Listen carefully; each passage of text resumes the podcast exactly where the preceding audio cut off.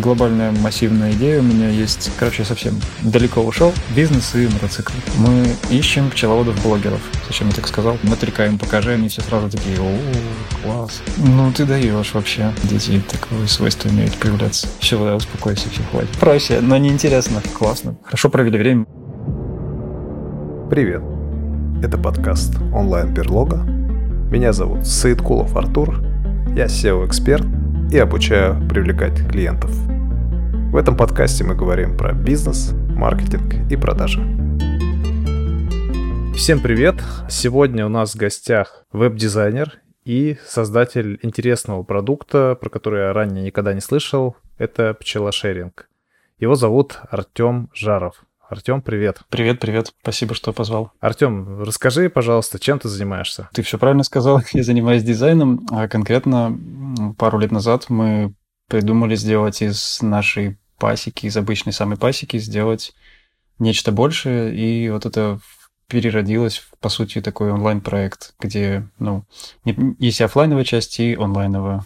Вот. И ну, сейчас большую часть времени я стараюсь заниматься как раз именно этим проектом. А расскажи, пожалуйста, нашим слушателям, зрителям, что такое пчелошеринг? Ну, в названии, в принципе, основная часть смысла заложена, можно додумать. И обычно люди как бы думают, что мы просто продаем мед, и так это хитро назвали, но на самом деле у нас все прям трушно. То есть человек покупает улей, он уже стоит у нас на пасеке, генерит мед, за... далее после покупки он ждет, когда начнется пчеловодческий сезон, наблюдает за всем процессом через личный кабинет. А в конце сезона, ну, то есть там прям фотоотчеты, трансляции с камер. Сейчас вот онлайн-весы будем подключать в будущем году. Можно будет прям вот в режиме онлайн смотреть, сколько сейчас меда в улье. И в конце сезона человек получает свой мед в банках, который он сам выбирает. То есть кто-то хочет вот маленькие такие баночки, наш новый офигенный формат, кто-то хочет большие. И самый сок вот этого всего, то, что это не просто мед в каких-то банках, а они персонализированы. Мы на них наклеиваем наклейки, которые человек сам либо присылает дизайн, либо выбирает из нашего каталога и конструирует, там, меняет надписи или цвета. И, то есть, по сути, как бы мы, типа, пасека под ключ. Но это все завернуто не в промышленную такую штуку, а в нечто, типа, как вот в такую, в бытовую. То есть это покупают люди в подарок, покупают для семьи, покупают в подарок руководителю. Ну, то есть у нас основной кейс сейчас подарок. У нас с культурой потребления меда в стране, как оказалось, не очень все хорошо. То есть вот мое поколение, мне 33 года уже, и у нас мед не, не сильно люди любят, не сильно ценят. И сейчас основной кейс — это продажа в подарок, то есть человек не знает, что подарить, натыкается на нас, и решают, что да, это прикольно. Типа мазобрик или пчелошеринг. Но пчелошеринг это что-то прям вот полезное, реальное и плюс интересное. И с какой-то точки зрения, даже так можно все перевернуть, с какой-то точки зрения мы продаем времяпрепровождение. То есть человек что-то делает, он наблюдает за пчелами, получает какой-то реальный результат. То есть это сродни Тинькофф инвестициям, где ты сидишь, залипаешь в курсы котировок и думаешь, что о, классно, там сегодня там плюс 100 баксов получилось, ну, к примеру, а тут как бы, о, сегодня плюс 100 грамм меда. Ну, вот как-то вот, как-то так примерно. А то есть в течение лета, ну, я понимаю, что зимой мед никто не собирает, вот, в течение лета собирается мед, и это можно все отследить в режиме реального времени или есть какой-то личный кабинет? Как это все происходит? Да, так все и происходит. То есть, э, ну, как ты, с чем бы сравнить-то, господи? Ты покупаешь улей, мы тебе присылаем подарочный набор, там сертификат, пробники меда, всякое такое, ну то есть, и ты сразу же пробуешь, сразу же понимаешь, что это, там уже твоя этикеточка, скорее всего, кто тебе дарит, он уже закажет с этикеточкой под тебя, то есть там будет написано, вот, Артур, пчелы собрали тебе мед, а мы тебе его подарили, и какая-нибудь веселая картинка. То есть у нас такие этикетки, они развлекательно-увеселительного характера все, пока что сейчас в основном. А далее ты, да, ты регистрируешься, там личный кабинет, там прям крупно фотка улья конкретно твоего, там написано, что сейчас происходит, какая сейчас погода, и все это в режиме онлайн отслеживается. Зимой, да, зимой ничего не происходит, грубо говоря, это наш сейчас следующий этап развития, то есть как-то людей развлекать и зимой тоже. Но в целом, да, это все происходит летом, все происходит онлайн, плюс к тому же к нам можно даже и приехать и поучаствовать более того в этом. То есть это реально улей, который реально покупается, он реально принадлежит человеку, ну, по договору его даже можно забрать себе, но без пчел продаем только улей, пчелы это типа часть обслуживания. Вот так модель выстроена. То есть пчелы это работники? Ну да, да, да. Пчеловод и пчелы, они входят в стоимость обслуживания. Слушай, а я покупаю улей, он остается мне навсегда, или мне нужно платить какую-то абонентскую плату ежегодную? Как это происходит? Ну, просто чисто финансовую модель хочу понять. Да, улей остается навсегда, то есть ты на входе платишь, ну, например, там есть разные тарифы, можно купить целый улей, можно часть, там половинку, восьмушку. Целый вот стоит на данный момент 38 200, скоро будет подорожание. Он остается у тебя навсегда, как я говорю, ты даже можешь его забрать. Единственное, что это, ну, это деревянное изделие, оно имеет свойство истлевать, сломаться, гнить и все что угодно может произойти. Мы рассчитываем, что 5 лет точно прослужит без всяких проблем, и мы, если что, там что-то подлатаем, подкрасим, хотя мы не красим, зачем я так сказал. Наша еще одна фишка, то, что мы супер эко, ну прям вот максимально экологичная пасека. Э, мы не красим улья, мы их покрываем смесью, называется лоскутный воск, это смесью воска с льняным маслом. Это довольно трудоемкая, не очень такая приятная работа, но зато результат офигенный. Вот, и у нас на самом деле так во всем. То есть мы не используем ни пестицидов, э, никаких, ни протравителей, ни каких химических лекарств для пчел. У нас процессы все выстроены так, что типа мы минимально вмешиваемся в жизнь пчел, это дает лучший результат, но, блин, по количеству меда, соответственно, по деньгам мы очень сильно проигрываем, типа раза в два, в три мы собираем меньше меда, чем другие пчеловоды. Но зато мед, ну, как бы это можно вывод сделать хотя бы по отзывам, мед принципиально другого качества. Он просто, как по мне, это просто нереальный мед. Он не сахарится, он не приторный, он приятно пахнет цветами. И более того, это южный мед, то есть нам повезло, что мы на юге находимся, а он от северного отличается. Не знаю даже, как это сказать. Северный мед, он такой, какой-то, не знаю, ну, там какой-то есть, короче, аромат, я не знаю, как это сформулировать. Похож на какой-то прелый запах, как будто какая-то бабкой пахнет. Ну, а тут вопрос такой тогда. Я правильно понимаю, что ты говоришь, на юге все это расположено и в какой-то природной зоне, то есть рядом нет никаких производств, если я правильно понимаю, да? То есть и в целом я просто немножко разбираюсь в меде. У меня в свое время и дед О, тоже... Классно. Да, у деда была пасека. Супер. Вот, да, и я сам из э, такого пчелиного региона из Башкирии. И поэтому я просто знаю, что э, два основных фактора, которые влияют на качество меда, это растения и сами пчелы. Ну, то есть это два... Ну, понятное дело, что еще влияет сама э, погода, если она плохая, то есть, соответственно, например, в этом году в Башкирии не урожай. Ну, ну я не знаю, знаешь ты это ну, или да, нет. Да. И знаю. тут в связи с этим вопрос, а если происходит не урожай, ты купил, вот, допустим, я как потребитель купил улей. У тебя даже пчела на футболке, я вижу, какая-то там. Нет, это паук.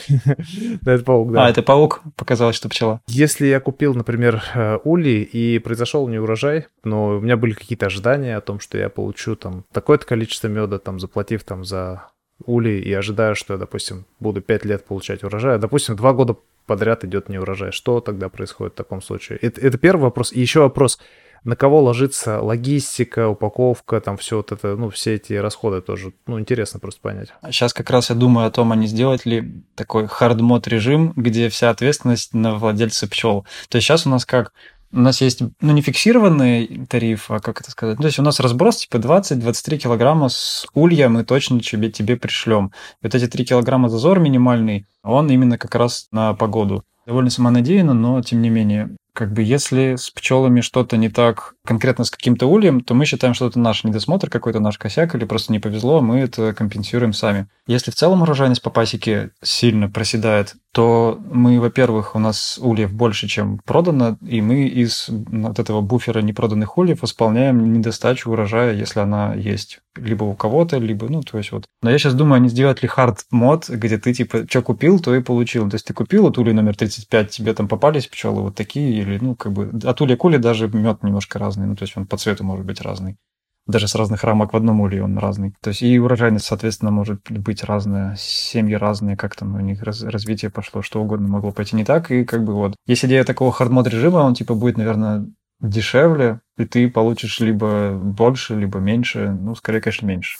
Потому что обычно приходится восполнять. Это первый вопрос. А про логистику все такое, я, кстати, не договорил в прошлый раз еще. Вот ты покупаешь за 38 200, в это входит сам вот улей, коробка и обслуживание. Обслуживание дальше нужно оплачивать каждый год, и там стоимость половина от этого тарифа, то есть где-то там 14 600, да, 14 600. И в 14 600 входит, ну, то есть пчелы, работа пчеловода, работа с ульем, а, доставка меда. Мы у нас в Питере фасовочный центр, доставка меда до Питера, фасовка, сами банки. Ну, в базовом тарифе там банки сейчас нет таких банок больших. Для разных тарифов разные. Для целого уля там полтора литровые довольно большие банки. Честно говоря, не самые удобные, ну вот так вот. А, например, для половины уля там 0,5 банки уже, они гораздо удобнее. У нас сейчас вообще, блин, у нас сейчас новая супер идея, что банки должны быть для меда маленькие, максимально маленькие. Фишка в том, что ты съел, например, с семьей, и сразу же баночку выкинул. То есть она нигде не стоится, она к ней ничего не прилипает. Вот эти все там, не знаю, что там, волосы, ребенок пяткой наступил в крышку, ну вот этого ничего не происходит. Это прям другой уровень комфорта в потреблении продукта. Сейчас есть идея прямо вот предлагать фасовку сразу же в такой маленький формат, отправлять их в таких, ну, типа в каких-то боксах, там, не знаю, по 20 штук, например, что мы тебе его прислали раз, не знаю, в месяц, и ты потихонечку подъедаешь. Одну достал, съел, выкинул, достал, съел, выкинул.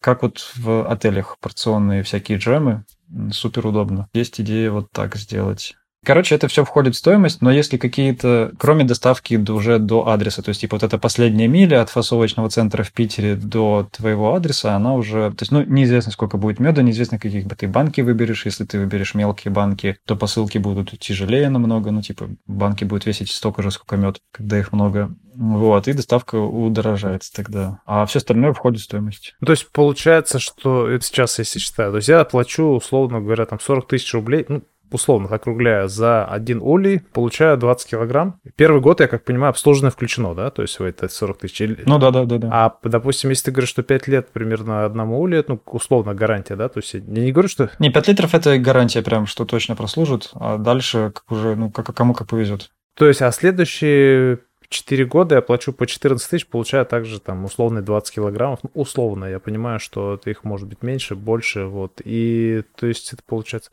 А вопрос такой, не проще ли было продавать просто мед в экологически чистой зоне там? Конечно, проще, но неинтересно. С того все и началось, что у нас был выбор, типа, либо... У нас была маленькая пасека, типа, там, сколько, я не помню уже, ну, улев 15. И мы смотрели на то, как это все развивается. То есть пасека была давно, я к ней присоединился и стал докупать ульи и отвечать, типа, за маркетинг. А мой друг занимался пчеловодством. Вот. Сейчас я, к сожалению, остался один, мой друг погиб. И мы тогда еще увидели, что это такой медленный путь, скорее всего, будет с этих там 10-15 ульев вырасти условно до 100. То есть нам нужно один год продать, потом реинвестировать, продать, реинвестировать, медленный рост.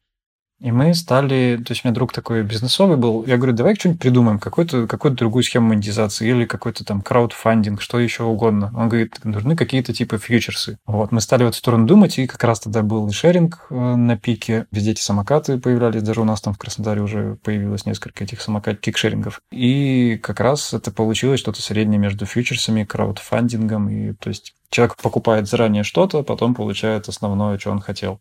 14 600, и ты как бы платишь, ты получаешь, по сути, весь тот же самый сервис, каждый год тот же самый мед, и при этом ты можешь спокойно там пропускать, ну, то есть, условно, ты там уехал из страны, сейчас вот был такой кейс в том году по понятным причинам, все уехали из страны, и все такие, типа, блин, вы мне в Канаду не пришлете. Мы, нет, не пришлем. Можем, типа, родственникам, можете просто не платить, с вашим улей ничего не будет, вы просто не получаете мед, и все, ваш мед там съест кто-нибудь другой. Так и делаем. То есть, ну, не оплата никак не ограничивает, кроме не получения меда. Ну, то есть, и все. Нет, я просто даже к тому, что ты говоришь про краудфандинг, а не проще ли было, допустим, не знаю, просто чтобы каждый выкупал какую-то долю меда на будущее, что он получит в течение пяти лет столько-то меда, а он за это заплатил определенную сумму денег. Я, я уж просто размышляю, чем, то есть не сложнее ли вся эта схема и насколько она вообще там... Сложнее. Тут есть другой моментик психологический, то есть ты когда купил улей или тебе подарили, вот он, ты знаешь, что вот он твой собственный есть, что там, ну, то есть это реально твоя собственность. Мы присылаем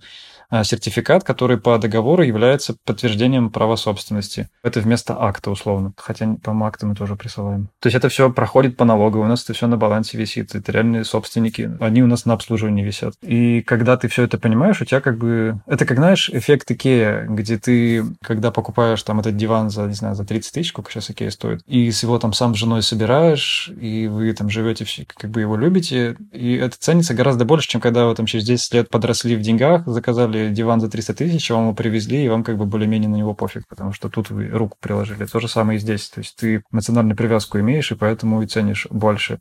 И даже более того, то есть если вот с такой позиции смотреть, то получается мы даем доступ к максимально ценному продукту, потому что то, что ты сам для себя делаешь, оно максимально ценное по такой шкале некой ценности, то есть типа как вот домашние там помидорки или там бабушкины помидорки, они считаются самыми кайфовыми, то есть в магазине такого не купить. Тут то же самое, только при этом стоимость э, входа гораздо ниже, чем если ты сам купишь улей, сам начнешь этим заниматься, сколько ты времени потратишь, тебе нужен участок, ну, короче, куча-куча-куча всего, а тут мы все это делаем, все так же прозрачно, ты все более-менее видишь, даже можешь приехать. У нас реально можно к нам приехать. Вот я уже не помню, говорил или нет. Я только что вот за 15 минут до записи вернулся с пасеки. К нам приезжали ребята из Краснодара целой семьей и сходили посмотреть свой улей. Классно. Хорошо провели время, мы их пофоткали. У нас фотограф, наш фотограф, который снимает фотоотчеты все лето зимой. Вот теперь, видимо, будет снимать владельцев ульев, которые приезжают. Сейчас у нас очень красиво осень. А скажи, пожалуйста, почему пчелы? Почему ты пошел туда? Почему там, ну, все-таки ты из сферы IT, и там есть, наверное, прочие способы заработать. Как говорится, пути Господни неисповедимы, хотя, наверное, это не про это. Ну, короче, я не сильно-то выбирал. То есть у меня вот был друг, у него была пасека, ну, у него много чего там и было, не только пасека, там у него лошадьми пытался заниматься лошадками и чем-то еще, что-то выращивать пытался, всякие орехи то ли хотел ореховую рощу сделать. У него гектар земли в лесу, это сельхозугодье в 6 километров от ближайшего небольшого города, Краснодарский край. Это Кавказское предгорье, то есть вот в общем, типа от нашего леса дальше ближайший лес только в Воронеже. И да все остальное это поля, поля, поля, и как бы вот в этом некая уникальность. То есть у нас даже пчелы не контактируют с сельхозугодьями, ну, где вот эти пестициды, опрыскивания, и мы как бы не страдаем от этих всех историй, где кто-то что-то опрыскал, не оповестили, ульи не закрыли, у нас этого нету. И я не то чтобы выбирал, у меня просто был друг, у него была пасека, он хотел как-то это все монетизировать и развивать, и, ну, я сначала, говорю, включился деньгами, э, своими навыками по дизайну. То есть я там придумал бренд, придумал, как это все можно этикетки задизайнить, куда это продавать. Начали этим всем заниматься, но захотелось что-то еще более оригинальное. То есть что он фантазер, что я фантазер, нам все время хотелось что-то вот свое, прям какой-то продукт, прям что-то придумать, чтобы всем было по кайфу, чтобы всем было весело. Мы там, знаешь, насмотревшись всех этих сериалов «Кремниевая долина» и все такое, и прям вот, ну, вот жаждали. И когда идея пришла, прям, ну, не было сомнений, что что-то надо такое делать. Конечно, было бы проще проще, да, просто продавать мед. Скажи, пожалуйста, а как эта модель может масштабироваться? Масштабироваться сейчас вот мы как раз этим занимаемся простой линейный способ — это больше ульев, больше продаж, больше пчеловодов. Ну, короче, всего больше пчеловодов штатных. И это точно путь, которым мы пойдем. Потому что у нас в регионе получается офигенный мед. Там э, акация, липа, боярышник. То есть очень удачное сочетание. Он, как сказать-то, он и не... Забыл слово. Не сахарится, короче, забыл. Не кристаллизуется, вот. Он не кристаллизуется из-за этой смеси, и плюс у него приятный вот этот южный аромат цветочный. Вот. И хочется просто, чтобы такого меда, именно такого, было больше. Но при этом я как бы понимаю, что есть куча других людей, других пчеловодов, другого меда, и это все тоже ценится. То есть, там, не знаю, северный мед тоже ценится, хотя я его терпеть не могу. Там алтайский мед тоже ценится. Он офигенный, но мне больше нравится южный. Башкирский я не пробовал до сих пор, стыжусь. Говорят, что башкирский прям офигенный. Ну, ты знаешь, если ты пробовал алтайский мед, то ты пробовал башкирский мед, потому а, что да? пчелы были завезены в начале, в начале 20 века из Башкирии на Алтай, и уже фактически... Да, это, конечно, там абсолютно другие растения. Я просто изучал в свое время историю, вот, я знаю, что это те же самые башкирские пчелы, которые были завезены туда. Поэтому в какой-то мере ты пробовал, но, естественно, они отличаются, потому что растительный состав разный, природа разная, на Алтае и Башкирии. Ну да, да, да. Вот, и в связи с этим, эта идея изначально была, то есть просто затаскивать на нашу платформу других пчеловодов, давать им на наших условиях работать. Не знаю, как это можно, франшиза, не франшиза, ну, может быть так. Более того, они даже сами этого хотят, и это подтверждается тем, что они пытаются запускать такие же проекты.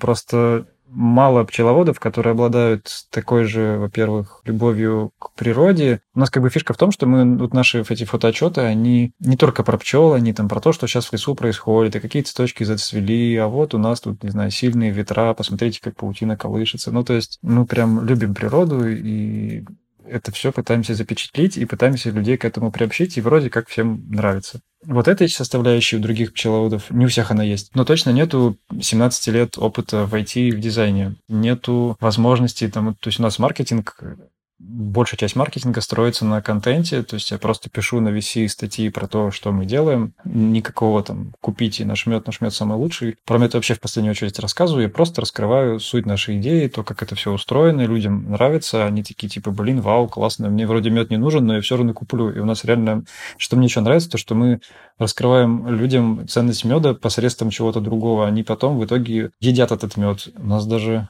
ну, это уже немножко не про то, но просто про наш мед, что частый кейс, когда люди приходят говорят, можно купить вот просто килограмм меда? Типа, нам на год хватит. Я говорю, окей. Они приходят через 2-3 недели, ну, через месяц, и покупают еще. И хотя просто им понравилась идея, потом просто им захотелось попробовать, и ну вот как-то так. Забыл вопрос. На самом деле я спросил, как можно масштабироваться. Да, да, масштабироваться.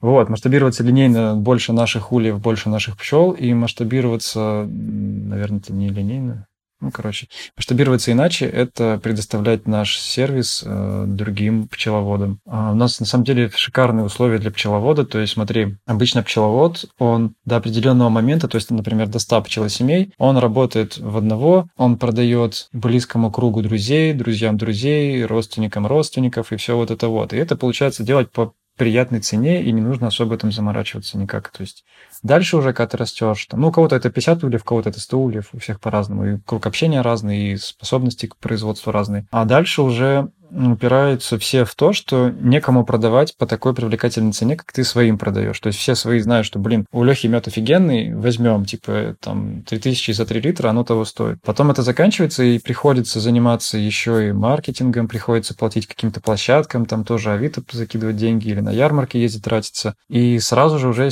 ну, меньше зарабатываешь ты, хотя производишь больше там до определенного порога вообще не выгодно. Ну, то есть не то, что не выгодно, но сильно меньше выгодно. Там уже потом на большом масштабе только так же вкусно становится. А у нас получается, что мы продаем мед пчеловода по цене оптовой, либо по мелко оптовой, либо прям по нормально оптовой, в зависимости от того, какие тарифы у этого пчеловода покупают. То есть, если покупают одну восьмую маленькую часть, то стоимость меда гораздо выше для покупателя. Ну и, соответственно, пчеловоду выгоднее. Если покупать целую ули, то как бы меньше возни, ну, типа, с покупателем, не надо с ним там общаться, все такое. И чуть-чуть дешевле. На самом деле, не чуть-чуть, там, по количеству, по стоимости меда. Для одной восьмой это там 1600 рублей за килограмм получается, а для целого улья 750-800 700 рублей, сейчас уже забыл сколько. 750-800, да. И даже это офигенная цена, потому что, ну, я думаю, ты знаешь, что мед сбыть мед непростое дело, и это обычно получается в лучшем случае 300 рублей за килограмм. А если у тебя какой-то такой там так себе мед, то по 150 продают ну, это оптовые продажи. У нас условия другие, то есть мы, получается, продаем, человек отгружает оптовыми партиями, он не занимается фасовкой, он не занимается маркетингом, он просто занимается своим делом и хорошие условия получает. Но есть одно но, например, вот я это но раскрою через то, как мы сейчас подбираем пчеловодов, которых приглашаем к себе. Мы ищем пчеловодов-блогеров. То есть у нас одна из важных составляющих — это контент, и чтобы контент был классный, мы ну, должны посмотреть, что, во-первых, человек способен делать интересно, а во-вторых, ему это нравится делать. То есть если он уже делает, значит, ему нравится. Если у него есть аудитория, то значит у него как бы хорошо получается. Ну, вот примерно вот так все обстоит. И, конечно, хочется за рубеж, но пока как-то не получается. Ну, в смысле, в других странах это все происходило, чтобы... А ты когда-нибудь пробовал бортевой мед? Нет, не пробовал. Бортевой не пробовал. Не пробовал? Ну, просто он стоит сильно дороже, просто я уж так даже как идея к тому, что может быть, но развивать это, потому что как раз Башкирия это там, насколько я знаю, чуть ли не единственный регион, где издревле еще до сих пор э, добывают бортевой мед. Я сам его пробовал, сам знаю. Не могу сказать, что я прям фанат, потому что он такой немножко тяжелый для меня лично, хотя вкусный, но вот. И его только один раз в году добывают. Это период сентябрь-октябрь, то есть как уже осенью. Мы тоже вот этого же придерживаемся, вот этой методики один раз в год, только сентябрь-октябрь. Ну, собственно говоря, там стоимость бортевого меда сильно дороже. Там по 40 тысяч за литр в Москве продают. В Москве, наверное, да, в регионах там все равно от 3 до 8 там от 10 тысяч примерно так, примерно за килограмм в розницу. Просто я знаю эти цены, потому что есть знакомый, кто занимается бортевым медом. Ну, это совсем другая деятельность. Согласен, согласен. Не, ну это просто как идея, потому что э, не обязательно же ставить, допустим, можно же бортевые ульи ставить и не в дикой природе, можно это все реализовывать там и в рамках той пасеки, которая есть просто. Ну, это просто, ну, там нужны специальные пчелы. Кстати, обычные пчелы там... Да, да, нужны специальные пчелы, и они конфликтуют обычно с промышленными То есть они, у них не получается нормально существовать. Может быть, может быть. Я этого нюансов не знал. Мы сейчас в этом, например, у нас пчеловод решил отдать свой долг пчелам. То есть э, он решил сейчас, короче, сделал вот эти вот колоды и собирается их в лесу просто расставить во имя диких пчел. То есть он обеспокоен дикими пчелами. Ну, в каком-то смысле промышленное пчеловодство, оно губит диких пчел, и вот он пытается что-то с этим делать. Понятно. Артем, а какие ты цели перед собой ставишь? Какие цели перед собой? Хороший вопрос. Честно говоря, я не такой человек, который ставит цели. Наверное, это минус. Ну смотри, у нас на самом деле эта вся история, она такая, это в некотором роде такая многоходовая штука. Мы в целом-то хотим, не знаю даже с чего начать. Однажды у меня жизнь круто изменилась и я не знал, куда себя подевать. Я вообще сам из Питера. Жил тогда в Питере, и у меня закончилась работа, закончились отношения, и я как бы остался в такой прострации. И наткнулся на блог одного чувака, тоже из Питера, программиста. Они с женой, типа, на тот момент что-то типа год назад переехали жить в лес, в Псковскую область, и часто приглашали волонтеров там, к себе на помощь и все такое. А в блоге они подробно описывали свой быт, что как происходит. Людям очень заходило, много читателей, и много было волонтеров приезжали. Вот, и я в том числе подумал, блин, я никому не нужен, мне ничего не нужно, я поеду, почему бы и нет. Там я познакомился с тем, что ну, вот с этой идеей жизни в лесу и с тем, что это несложно реализовать, и не надо становиться бородатым, там, не знаю, монахом, хотя такое у меня в жизни тоже было. И что можно спокойно вполне там жить, не знаю, кодить или делать какой-то бизнес. Там тогда все начинали сети Wildberries. И то, что ты живешь в лесу, типа тебя не, не отрывает от жизни. Мне это все очень понравилось. Я, во-первых, узнал, что на опыте, что так можно. В общем, эти ребята познакомили меня с тем, что... То есть они живут частично натуральным хозяйством. И они меня познакомили с идеей пермакультуры. Пермакультура – это другой способ ведения сельского хозяйства, более замороченный в какой-то мере, но он устойчивый. То есть не как сейчас, ты пока дрова в топку подкидываешь, у тебя что-то растет. То есть система работает. А там принцип другой, типа ты один раз выстраиваешь систему замкнутую, такую, чтобы она сама себя год от года усовершенствовала и обогащала. То есть ты год от года меньше докладываешь удобрений, меньше поливаешь, ты просто используешь то, что есть внутри системы. Но в самых таких классных развитых системах там включены и животные, и люди, и, ну, то есть прям она массивная. И чем она более такая разноплановая, тем она более устойчивая. А обычное же сельское хозяйство, ну, я думаю, ты сам знаешь, что это такое. Это просто сотни тысяч гектар полей, в которых посеяны там 5-6 разных культур, и из-за чего происходит сверхпопуляции вредителей, ну, то есть, когда дофига пшеницы, появляется много какого-нибудь жучка, который лопает эту пшеницу. А чтобы с жучком бороться, они сыпят химию. Сыпали химию, стало плохо расти, сыпят другую химию, чтобы лучше росло. Короче, такой порочный круг, и это как раз неустойчивое развитие, неустойчивая модель. Пермакультура, например, в том числе предполагает разноплановые посадки, то есть ты сажаешь либо все в перемешку, либо как-то структурировано, но тоже много всего разного, то есть там нет монокультурных насаждений где у тебя сотни гектар одного и того же. И это, с одной стороны, усложняет жизнь фермеру, то есть ты не можешь там взять комбайном и поставил комбайн там с автопилотом, он поехал, у тебя все сам сделал. Наверное, скоро можно будет. Я как раз вот озабочен тем, чтобы совместить эти две вещи, нужды людей современных и взять плюсы, которые есть в нашем обычном сельском хозяйстве, и совместить их с принципами пермакультуры, чтобы природа становилась лучше, чтобы там реки не пересыхали, леса не вырубались. И ну вот к чему я про леса отчасти говорил, что вот от, на наш лес это последний лес, потом до Воронежа, то есть тысячи километров без леса. А земля без леса – это сильные ветра, сильная эрозия почвы, мало воды в земле, пересохшие реки.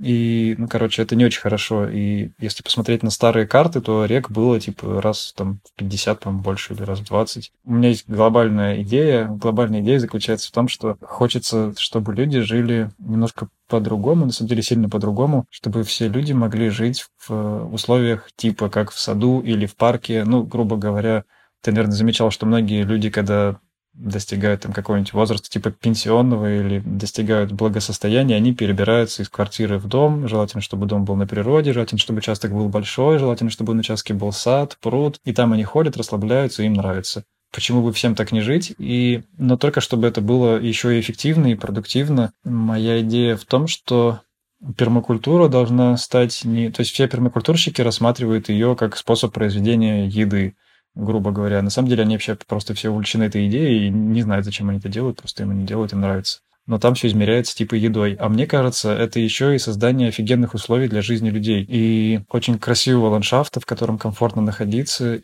Если посмотреть на загородные всякие вот эти, как это называется, ну, покупают коттеджные поселки. Коттеджные поселки базового эконом-класса – это типа просто вот поляна, ее расчистили, там все выкорчевали, выкосили, ровная поляна, и покупая участок, что там там строить, там дорога подведена, все. А если смотреть на коттеджные поселки какого-то супер уровня, то там уже есть все эти пруды, сады, какие-то рекреационные общие зоны, и вот именно это делает их дорогими. А когда ты создаешь пермакультуру, ты как раз и создаешь все вот эту систему, в которой есть всякие разные там пригорки, пруды, кратерные сады. Ну, то есть там много всяких разных ландшафтных элементов, грубо говоря. Это интересный разнообразный ландшафт, то есть благодаря нему создаются разные микроклиматы, которые подходят разным растениям. Просто я себе представляю, что а что если взять, не знаю, тысячу гектар и ее вот в такой формат переделать, и наверняка там же можно ну, выращивать достаточно всего, чтобы люди и жили кайфово в этой местности, и чтобы она продуктивная была, и чтобы там могли жить разные слои населения, то есть и те, кто в этих полях, в этих садах работает, и те, кто хочет жить кайфово в этих садах. Короче, такая глобальная массивная идея у меня есть, и хочется это попробовать. Мы сейчас как раз это и пробуем. То есть мы буквально на той неделе купили еще сколько там, 1,7 гектара земли, соседний участок. Скромненько, ну вот у нас сейчас получается почти 3 гектара,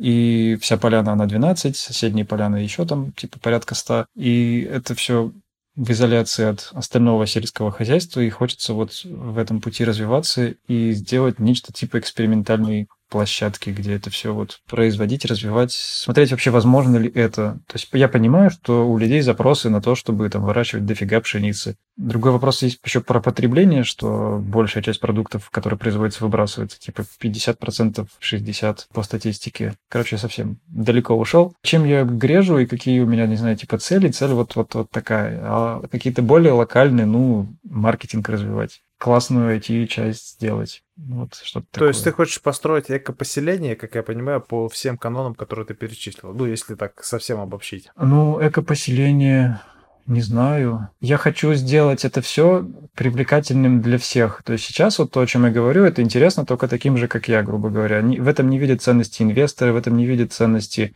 люди сельхозкой занимающиеся, они от этого открещиваются. Они видят в этом здравое зерно, что да, действительно, если у нас будут разные посадки, там не будет вредителей, там не нужно будет меньше поливать. Если там, ну, короче, они признают, что в этом есть зерно, но они не знают, как мне собрать так много урожая, как я собираю сейчас, вот этими способами. Как мне не поднять затраты невероятно сильно. То, что тут я комбайн раз взял в лизинг, и он ездит сам все делает, а тут нужен, нужен ручной труд. То есть это не сращивается. Вот я хочу это срастить, и финансовая привлекательность для тех же инвесторов здесь в том, что когда ты эту землю делаешь привлекательной, она становится дорогой. Ну, то есть она должна остаться и продуктивной, но при этом и стать привлекательной для просто человека, то есть чтобы она ее можно было хотеть купить. Ну, типа вот как-то так. То есть это на стыке сельского хозяйства, рынка недвижимости, урбанистики, вот, вот, вот что-то такое, короче. А какой контент ты потребляешь? Почему спрашиваю? Может быть, э, я понял, что у тебя была какая-то сложная жизненная ситуация, и ты прочитал блог этого. Э, я не знаю, как его зовут, просто ну, блогер, который живет э, за городом и который живет где-то в лесу. Вот. А что еще ты сейчас читаешь, слушаешь, смотришь? Ой, слушай, сейчас я что-то типа твоего контента. То есть я год назад посыпались предложения от инвесторов, от потенциальных каких-то партнеров, и я попробовал в это все окунуться и понял, что первое, я не готов так сильно сейчас менять свою жизнь, а во-вторых, то, что я не готов, у меня нет знаний, я вообще не понимаю, что... То есть ну, мы говорим на разных языках, то есть состоится э, пич-сессия, и я прихожу на нее с продуктовой презентацией.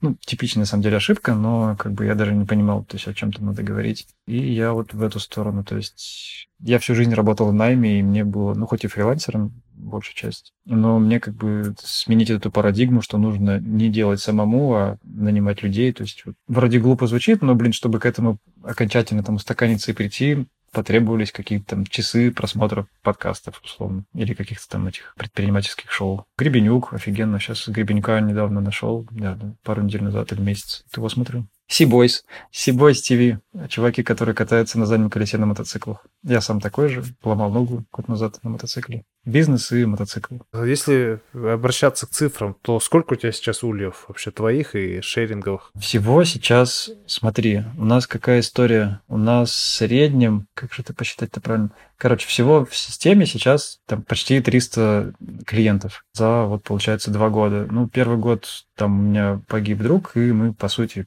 так в коматозе его провели. То есть я написал одну статью на VC, там случились продажи, что-то типа там, помню, 60 клиентов было. И больше мы ничего не делали, мы просто решили его отработать. А на второй год мы начали, пошли прямо, в, ну, стали это все культивировать. И сейчас их порядка 300, и больше всего покупают восьмушки доли, одна восьмая. Второй по популярности это целый улей. Половинки покупают меньше всего. Ульев всего у нас сейчас 68. Что-то типа того. Просто у нас несколько точков. Основная пасека — это там, где вот она всегда исторически была, у Миши на пасеке. Еще есть точок у нашего пчеловода, он живет по соседству в этом же вот поселении, грубо говоря. И там, например, лучше связь, там у нас стоят камеры, которые трансляцию делают. Но основная часть ульев стоит на старой пасеке. И сейчас еще в следующем году хотим еще два точка сделать. Один ближе к реке, другой ближе к горам ну, к Кавказскому хребту. То есть ты в платную рекламу не вкладываешь, только контент-маркетинг, э, прежде всего на VC, я так понимаю, и за счет этого идет поток клиентов, которые хотят, ну, которые покупают. Да, ну первый год вообще ничего не происходило. Я говорю, ты написал одну статью и все. Сейчас э, статей стало сильно больше, всякие разные как-то коллаборации с брендами появились. И плюс закупаю рекламу у блогеров. Ну вот сейчас вот, перед новогодним сезоном закупаю. У нас есть партнерская программа. Вот Паша Малянов, например, у нас отличный партнер, продает ульи успешно. Ну, не прям сильно успешно, но они продаются через него классно. И, кстати, твой подкаст с ним посмотрел и проникся твоим подкастом. Спасибо. Ну, как-то так. Основной напор на контент-маркетинг, а основной напор сейчас еще на блогеров. Хочется, чтобы пришли люди, которые не... Короче, да, мы будем в контент по-любому, потому что вот эта идея популяризации меда, она меня не покидает. То есть когда люди пробуют, вот, которые говорят, что я не люблю мед, потом они пробуют мед нормальный, и такие, блин, серьезно, так мед он такой оказывается, потому что все помнят тот мед из детства, когда нас пичкали бабушки, когда мы болеем с теплым молоком, вот эта вот вся дрянь. И мед там был такой из огромной трехлитровой банки, которая уже год стоит, засахарившаяся, выдохшаяся, которая пахнет вот этим вот спертым, непонятным сладким запахом. Это совсем другой продукт. И этот осадочек, его нужно как-то нейтрализовать, растворить, и поэтому я хочу вот еще и в том числе сейчас продажей меда заняться, но не прям такой, а чтобы это была продажа меда как часть воронки по продаже ульев.